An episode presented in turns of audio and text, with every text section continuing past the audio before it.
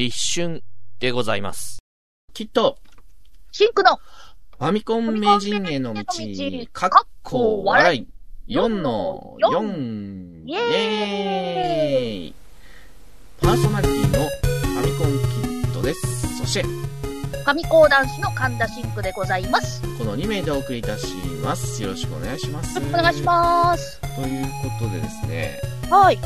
東京で雪が最近降りまして、うん。いやーなんか大丈夫でしたか、シンクさんは。私はちょうどその日がお休みで、あ、あー、なるほど、なるほど。そうなんですよ。で、まあちょっと、翌日、あの、向かうときに、仕事出るに、なんかあの、ちょっと滑るな、ぐらいの感じで、あー全然全然違ういやもう東京で雪が降るとですねうん。もう本当に交通 が麻痺してしまいまして、前日まですごい晴れだったんですよね。あの、うんうん外での仕事とかが多かったんですけど、外とか、あの、地方の公園で、もうあの電車も新幹線も全然問題なく動いて、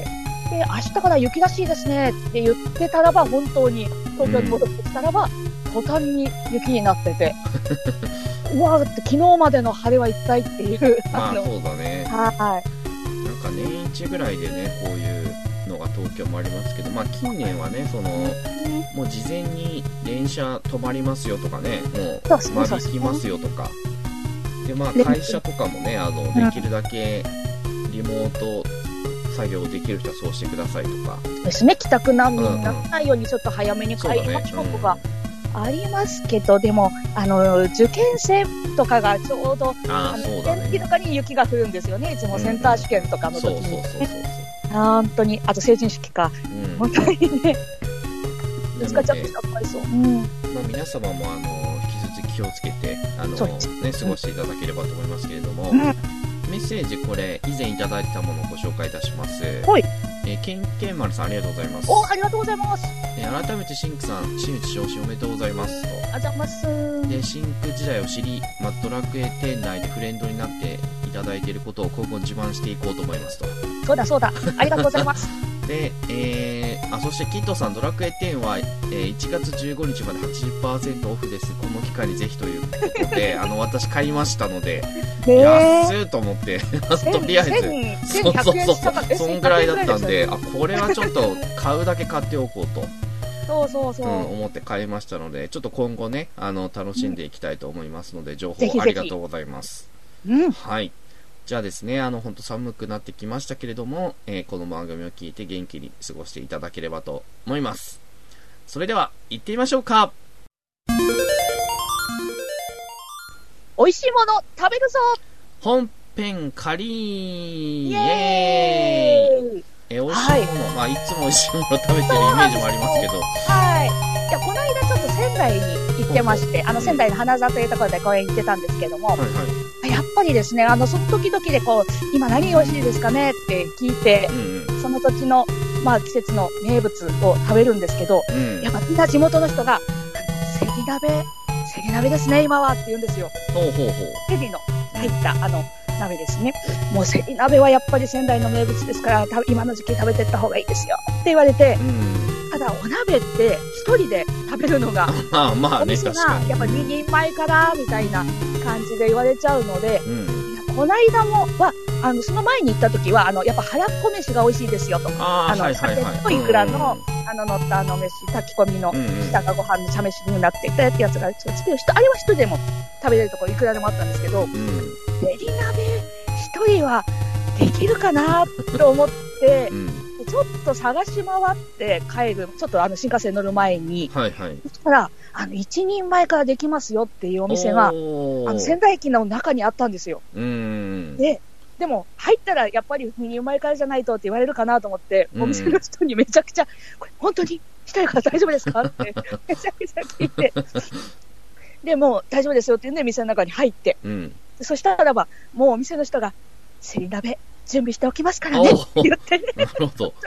あの、もう、あの、厨房に、厨房に行っときますから、せり鍋をって言ってく れて、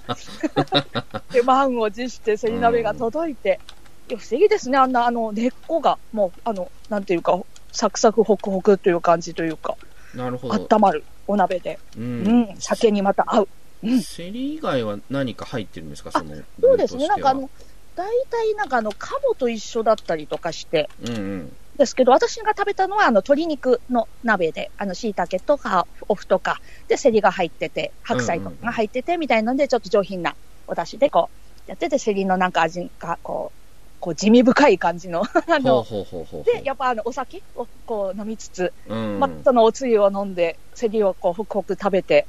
なんかこう、仙台っていう 感じのあの、仙台の冬だっていう感じの体も温まってね、うんすごく良かったですね、あれは。いいもん食ったななっるて、やっぱり。ほどセリっていうと、なんかこう、はい七草がゆそうのですね。時にうん。ぐらいしかこう食べてるななんか印象がないから、なんか珍しいなっていう。一つって感じなんですけど、メインの、本当にメインで。うんうんで、根っこの方が美味しい。あね、あの、はあ、なるちほょっどと。なんかあの、下処理が難しいらしいんですよ。土のあの、いっぱいついてるところが美味しいから、うんうん。なんかそれでちょっとお高めになるというか、まあ季節の、とになるっていう感じなんですけど、うんいやーまあ、やっぱうまい。 美味しいなって。ちなるほど、なょるっほとどね、。今度はみんなでなんか何人前かでこうつついて食べてみたいなと思うんですけど、うんうんうん。いいですねやっぱうまいもの。はいいです。やっぱり冬はあったかいもの、うんうん。土地の名物と酒。だね。はいちょっと、ちょっといいことをしてきました。ああ、なので皆さんもぜひですね、この地方のこれが美味しいとか、そういうのがありましたら、ぜひですね、あのーお聞かせいただきたいなというふううにん思っております。はい。で、今回はですね、はいえーここが似ているゲーム、まあはリいス。ペクトされたゲームっていうところでお話をしていきたいと思いますけれども、ね今絶賛話題とい うか、炎上というか、 うん、あの、すごく、なんか急に一斉にみんながやり出したパルワールドはいはいはいはい。ね。あの、うん何かの、うん何かのモンスターに似てる。何か。かっていう何かのモンスターと何かのハンターに似ていて、何かの森に似ている 何か。いや、なんかその、でも、いろんななんか実況者さんとかうんが、うんゲーム実況者、なんかこれ、パルワールドやりますみたいな一斉に言い出したんですけど、うんなんかその、X ポストとされたその記事とかのサムネイル見ると、いやこれって、 これっていうキャラクターがいっぱい、うんね、モンスターのやつがあって、これどういうことなんだろうって言ったらば結構なんかニュースとかで、ね、あの、ポそうだポケ、ねポケうんなんとか、 うんうんうん、ポケなんとかに似すぎているという のと、まあそのものが、の、あの、なんですか、あの、側をかぶせられるようなものとかも配布されてたりとかして、うん まあ、問題になってるという。でも、えっ、と、あれ ?1 日ぐらいで500万ダウンロードとかなんかすごいああ、はいやはっいはたいんはですよい。ね。なんか3年ぐらい開発して、でも、もう、開始してから、スチームとかで開始して、うん冒頭の人気になってうん。っていう。いや、でも、こんだけ似てていいのって いう。うん、まあ、そうだね。 確かにえ、ね。え、あえっていうね。いや、なんかそこでなんかすごい気になって。でも今までもうん。あったよなと思って。あのまあまあまあ、そうですね。これってあれだよな みたいなねあのなのでちょっとなんかどういうのが過去にもあったかなっていうのをちょっと聞いてみたいなというので、ん。はいい、そうですね。でう、んうん、早速メッセージをいただいておりましてですね。はいこれはお気楽ゲーミングおじさんありがとうございますお。ありがとうございます えーっとですね、この番組のリスナーならば、うんえーティアリングサーガとベルウィックサーガをあげずにはいられませんでしたと。うん。なお、ティアリングサーガを嫁さんが所持していたので報告いたしますということ で、ありがとうございます。ありがとうございますまあ、これはですね、はいこの番組でも何回か触れたかもしれませんけども、はいはいはいまあ、ファイアーエムブレムうんシリーズと、まあ、よく似ているということで、うん訴訟問題になったゲームでございまうす。んうんうんうんもともとはその、ファイアーエンブレムを作っていた、え、加賀さんという方が、はいあのー作っていた会社、インテリジェントシステムズを退社されて、はいで、次に、えーファイアーエンブレムと同じ世界観はいの、えーエムブレムサーガというゲームうんを発売うんうんするってなったんですね。はいはいプはレスいテの時代に、エンターブレインから出すと。ああなるほどでなって、まあ、ファミ通もそれを大々的にこうページを割いてエムブレムサーガと。うん。で、ファイアエムブレムと同じ世界観共有して、竜、マムクートも出るし、えー伝統的なペガサスナイト3姉妹も出るし、みたいな感じで。うんうんうん私はすごい、あ、これは、えーファイアエムブレムがプレステで出るんだなっていうふうにこう思って、はいはいはい。まあ当時の、あの、 プレイヤーたちは思っていたんですけれどそも、うですよね。うん。なんだけど、任天堂が、あちょっと待ったと。これはファイアーエンブレムですよねっていう ことになりまして、で、まあ裁判になり、まあ結果、あの、エムブレムサーガっていう名前ではダメだと。発売できませんってなって、うん。で、ティアリングサーガっていう名前に変更になったと。っうん。ていう、すごい曰く付きのゲームですね。そう。いや、でも、この発表された時って、やっぱこの買い手側とい うか、あの、ファン側としては、うお、んうん。あのクリエイターがままあまあまあた新しいあれをっ ていう。ね。そうだね。うん。だから、結構その後、ファイアエンブレムシリーズ、こっからどうなってしまうのかとうんいう懸念はあったんですけども、ちょうどだからスーファミの、えー聖戦の系譜で、聖戦の系譜の、まあ、外伝的なトラキア776があって、うん。その後なんですね、その、ティアリングサーガ、っ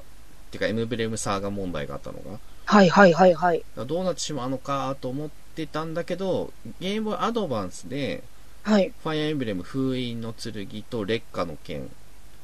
うんと聖魔の功績って3部作が出て、それがものすごく良かったんですよ。はいはいはい。特に封印の剣が、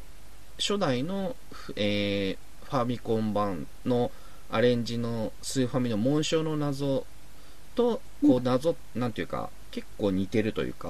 はいはいいはいい。感じのアレンあのシステムとかをアレンジして取り込んだ感じの封印の剣があって、これなら大丈夫だろうと、うん今後も大丈夫だろうってなって、そして今に続いていっているという、おーなるほど。あ加賀さん前と加賀さん後で、ファイアーエンブレムシリーズは大きく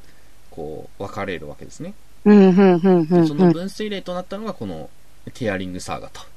なるほ ど。でまあ、そういう疑惑があったもんですから、はい。あのリメイクとかできないんですよ、このあーなるほど。おそら。くね、ティアリングサーガ。まあ、今後配信とされることもないと思うんですけど、うん。ただね、面白いんですよ、このティアリングサーガ。まあ、あ、で、内容が気になるところうんで。あ、の、いろいろその裁判を経た結果として、まあ、キャラクターとかも、あまりにもその伝統的な、エンファイアーエンブレムの主人公に似すぎてるから、髪の色とか変えられ、変えたりとか、うん、うん、うあん、うの、ん。キャラの名前も変えたりとか、いろいろあったんですけど、うん、うただんうやんうってん。みると、あの、ファイアエンブレムぽよの良さというか、要素はもちろんありますし、タクティカルシミュレーション RPG っていうところうん、だし、この、まあ、加賀さんが作ってるエムブレム、ファイアエンブレムに共通なんだけど、うん。血縁関係がすごい、あの、あー、なるほど。はいいっぱい出てくるんですよ。い、はい、まあ、はい。そはの片い鱗は、聖戦の系譜の頃から出てたんですけど、もう聖戦の系譜はあれはあの、血族の話ですから、そうんの、十二聖戦士の血を引く人たちの話で、そうのん、、うん。十二聖戦士、勇者たちの末裔が、伝説の武器を持って相争うという話なので、うん、うん、うん。でそれが、ティアリングサーガーはもっとすごくて、あの、いっぱい出てくるんですよ、そのキャラクターが。そのキャラクターたちの血縁がすごいなんか、あの、交わってるというか、あ、こいつとこいつ血縁だったんみたいなのが、うん。ゲーム。中にはほんのり出てくるけど、別に気にしなければ全然、あの、ストーリーに影響ないみたいな。へー。それ、あうん、の、サイトにまとめてる人とかいますん で、ティアリングサーが血縁とかで調べると多分出てきますけど、っていうので、多分、まあ、加賀さんが好きなんでしょうね、そういうのがね。あー、なんか、ちょっと聞いてみたいですね。なぜ、うーんなぜそうなのか。まあ、聖戦の系譜にしても、あの、最終的に、まあ、ちょっとネタバレになっちゃいますけど、ラスボスと、ラスボスを倒す人と主人公は、あの、異母兄弟ですからね。うん、うん、なるほど。っていうのがあったりして、多分まあそういうのが好きなんだと思うんですけど、加賀さんが。まあ、ティアリングサーガーはもっといっぱい絡まってますし、で、そもそも、あの、よ4つの王国があってでうんうんそれぞれに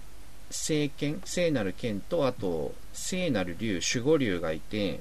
その4王家の話なんですけど、うんうんまあ、そもそもまたそこの先祖はあの4姉妹の女神の血族なんですねその王家が。はいはいはい。で、なんだけど、あの、争ったりなんなりして、あの、竜を呼んでお互いの君主を焼き殺したりなんなり して、で、ごちゃごちゃしていくって話なんで。で、あの、あとね、加賀さん作品の特徴として、えはーいはいっとね、ラスボス級の人がそんなにその、極悪人かっていうと、は悪いやつではあるんだけど、ちょっとかわいそうなところもあるっていうのがあって、うんまあ、聖戦の系譜のラスボスの、えーユリウスっていうのはもうそもそも暗黒神としてう生まれるための血族血脈で生まれちゃったんでしょうがないんですけどそのお父さんは結構知らないで血脈の子供を作っちゃった人なので、うんうんうんまあ、割とあのかわいそうな人なんですけど、うんティアリングサーガもラスボスのあの暗黒の司祭がいるんですけどその人も結構かわいそうでて、まあ、これ完全ネタバレなんであのこれから やるっていう人は後で聞いていただきたいんですけど、うんうんうんうん昔その恋仲だった、えー神官の女性がいてでその人は竜に変身できる聖なる竜に変身できる女神の末裔だったんですねうんティータっていう女の人なんですけどただそのその国の王家がティータを無理やり竜に変身させて他国に攻め込む道具として使おうとしたんだけど、まあ、ティータはそんなことしたくないので抗ってたんだけど、まあ、魔法かなんかで無理やり変身させられたら元に戻れなくなっちゃってそうんうんうのんマリュー・クラニオンっていうねクラニオンってもともとはレダ王国の守護竜で聖なる竜なんだけど魔法であの戻れなくなっちゃったら暴れるようになってもうマリュー・クラニオンって呼ばれてもう討伐される対象みたいになっちゃってうんうんでそのラスボスの神官グエン・カオスっていう暗黒の司祭はもうもうそうだったらもうしょうがないこんな姿になったけどティータを守るっていう感じでその竜を魔竜と呼ばれながらも、まあ、死ぬこともできないので竜だかうら、んうんうんうんなので、それを守りながら、こティータをこんな姿にしたレダ王家に復讐して、さらにもうこんな人間ども滅ぼしてやるみたいな感じになっちゃった人な ので、まあちょっとだけかわいそうっていうはいはいはい。のは、まああるかなっていう。で、最後、まあこれもネタバレなんだけど、ラス、最後の最終決戦、ラス段の最終決戦で、グエンカオスがこちら側の主人公側を皆殺しにするんだけど、うんバッドエンドでその竜になっちゃったティータの姪の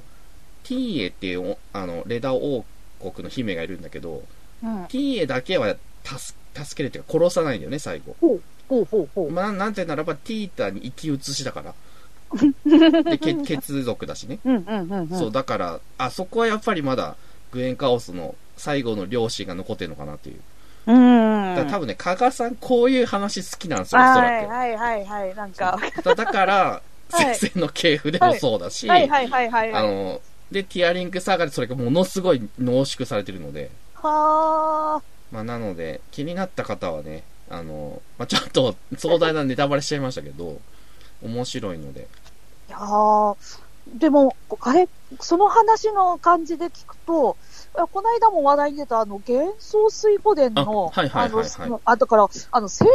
的続編みたいな言い方しうんて、うんうんね、作るじゃないですか。うんうんあれ別にでも、ね、幻想水滸伝でいいじゃんって思うんで す。まあ、そうだだね。けど、だけど何かがあるのでしたっけまあ、ななんんか、か、わかんないけど、あのーあるのかもね。そその、いわゆるね、IP と呼ばれる版権はいを使うために、うん、何がしかその、許可が必要なのか。 うーん、なんか、ね、みんなでも、減衰じゃんって思うじゃん。まあまあ、そうだね。確かにね。いや、なんかそこら辺がね、やっぱり気になるところではあるんですけど、でもね、その、いや、その、いや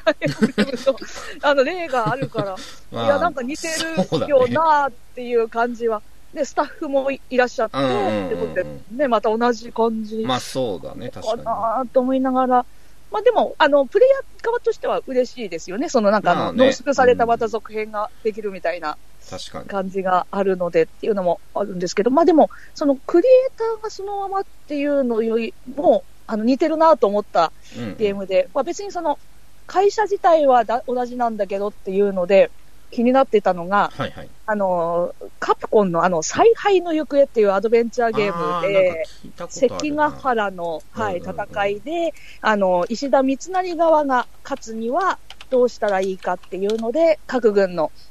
諸将たちをこう、あの、説得したりとか、な。うんうんうんあの、あとは、あと、うんちょっとあの、なんだアドベンチャーゲームで謎解き的なあー感じであの進んでいったりとかあのするところがあるんですけど、やっぱりあの、一見その、すごく逆転裁判にあってるなぁとは思ったんですけど、でもまあカプコンだしなと思って。で、ちょうど戦国バサラも流行ってたから、ー、うんうんうんあ、まあ、戦国バサラっぽいそのキャラのそのデフォルメ具合というか、ああのまあでもカプコンだしなって思ったんですけど、ー。うんその他のところで、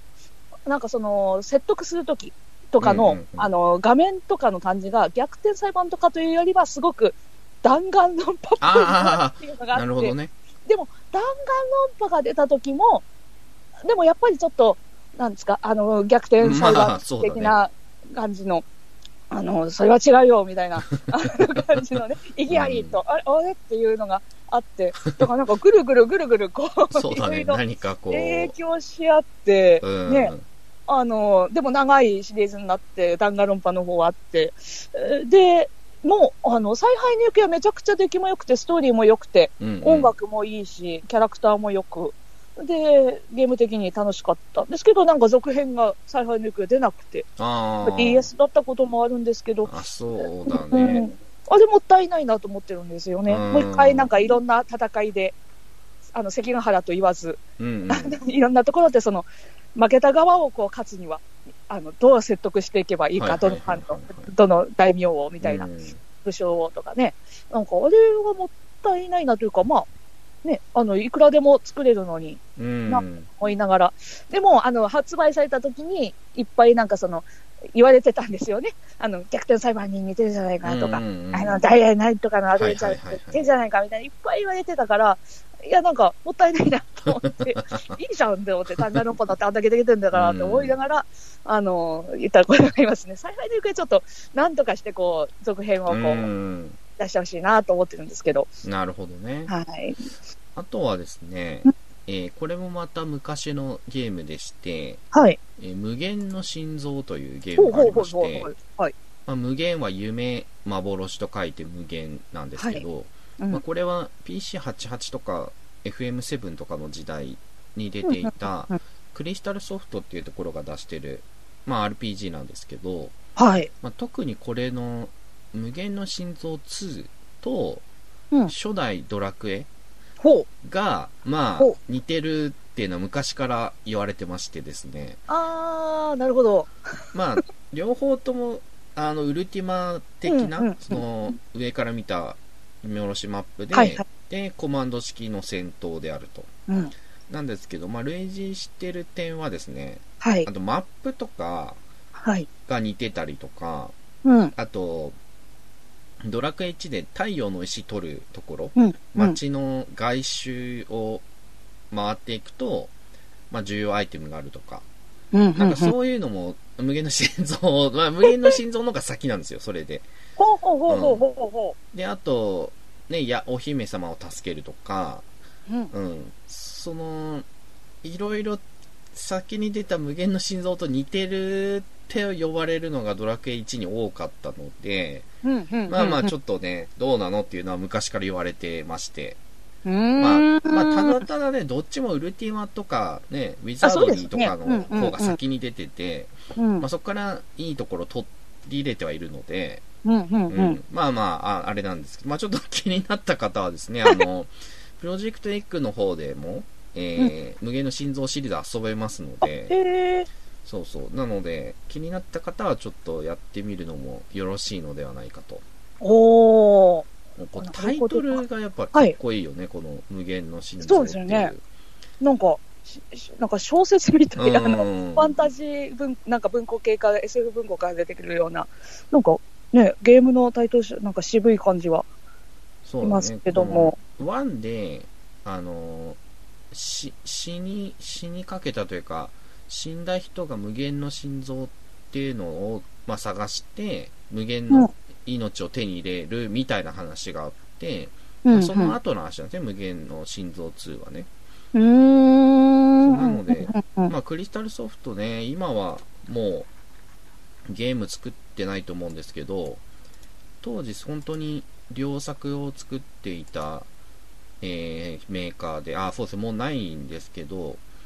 ファミコンでもあのディスクシステムのカリーンの剣っていうのを出していてうん。いわゆるドッグですね、ニンディスクオリジナルグループの、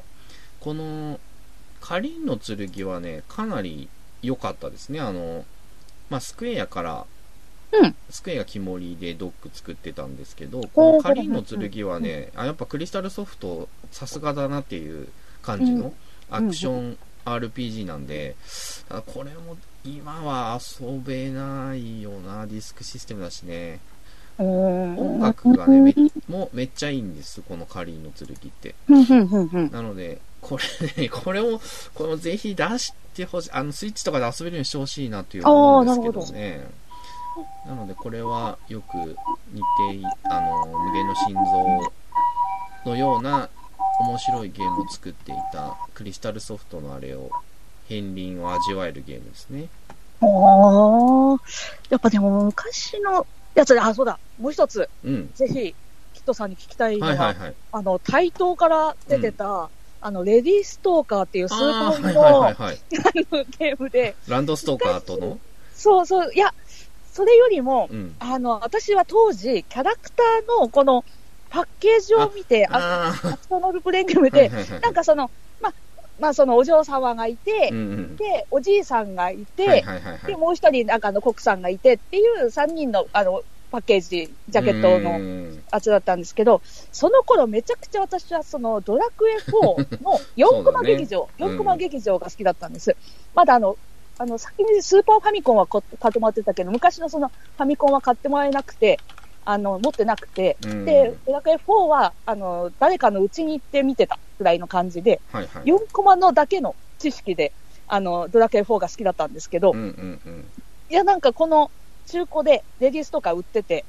で、なんかなんとなくその、好みの、あの、アリーナとブライトの結果がめっちゃ好きだったから、うんそれっぽいなと思って中古で手に入れたんですけど う、んあの、いや、これってでも設定が、あれっていうのをやっぱり思ってて、うんで、これなんか調べたらもともと本当にドラクエ4の、あの、アリーナのスピンオフになるうん予定のゲームだっうんてのが、あの大きくなってから分かって、はいはいはいでもその時は、あれこれでも絶対に、あの、 アリーナ の、このパクリだよなと思ってたんです。ああーの、設定、まあ、まあない設定っても、ね、そんな、まあ、あの、確かにお嬢様がいて、ね、うんお付きの方がいて、おじいさんがいて、みたいなのは、なんか他にもないことはないですけど、 うんでも絶対これ、これって、ドラクエ4だよなって、 まあ ねどういうことまなあんだろうなって思ってたってありましたね。はいはいはいはいまあ、それにつられて買ったは買ったんですけど、うんまあねあのレディーストーカー自体は本当よくできたゲームはい、ではすい。しううんん、そのさっきねちょっと挙げたランドストーカーのまあ後継作品という感じでもありますけども、うんうんうんまあ、これはやっぱ噂レベルですかね、そのドラクエ4のね、あのースピンオフみたいな。の予定ってういんうの。うんうん。まあでもさ、その、ヤッターマンとかでも、はいはいあはいの悪役のね、まあドロそうンですねボー一味とかも、はいはいは女い。性のボスがいて、うんあの、若いやつがいて、まあおじいちゃんではないけど、男がう二人、ん、タイプの違ううんうんうん男が二人っていうのは、まあまあ、あるっちゃあるので、そうなんですね。でも、その全然情報がない事態で、うんあの、その、まあ、4コマだけのイメージで、では、その、ジャケットしか、あの、ジャケットっていうか、パッケージだけ見て、その中古で、まあ、お父さんお母さんに買ってもらってた時期の私が、あれ、これアリーナじゃんと思って手に入れたってことうん、なるはほ、どね。何もその、あの、雑誌とか買ってないうん情報ない状態で買ったということは、何かが漏れてたんだと思う。あまあ、その、うね。何かのオーラが、オーラが、こうう、んうんいやーなので、皆様そういう、まあ、レディーストーカーもそうですし、うん何かこれはこれの、あの、スピンオフだったのではないかみたいな、うんうんうんうんうんっていうのありましたら、またぜひですね、あの、うんうんメッセージなどいただければというふうに思います。うん。うん。はい、というところで、えーいいお時間になりましたので、本編仮でした。